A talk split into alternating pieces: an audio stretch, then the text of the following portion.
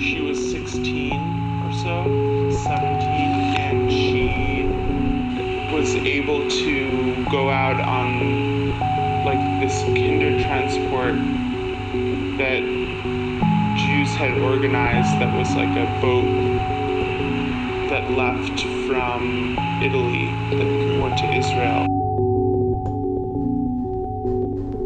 Her father had already died, her brother had already died. And so her mother sent her away and she corresponded with her by mail for a few years. And she she doesn't really know what happened to her, but I think she was killed in a, in a concentration camp.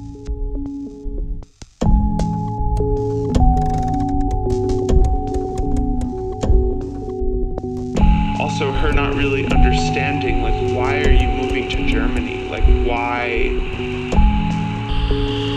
We were born into this. You don't choose. You don't choose. Yeah, where you're born, or I don't know that I was like involved in some way with like a German boy whose whose grandparents who's good looking. Grandparents were probably good looking, but also Nazis. My, my, my father had to fight for that, like against the against the silence of people here, like.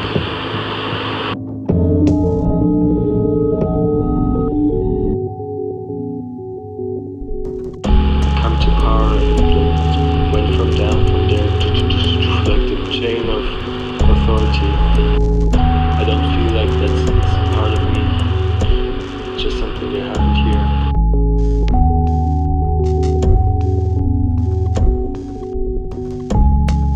Right. Well, that's I think that's the difference. It's because if it,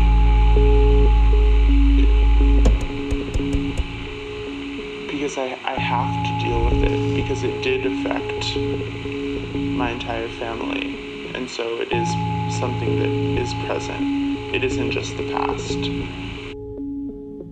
I don't know, it's weird. It's just weird. It's just not the same. It's just not how you imagine it as well. That's what I think sometimes.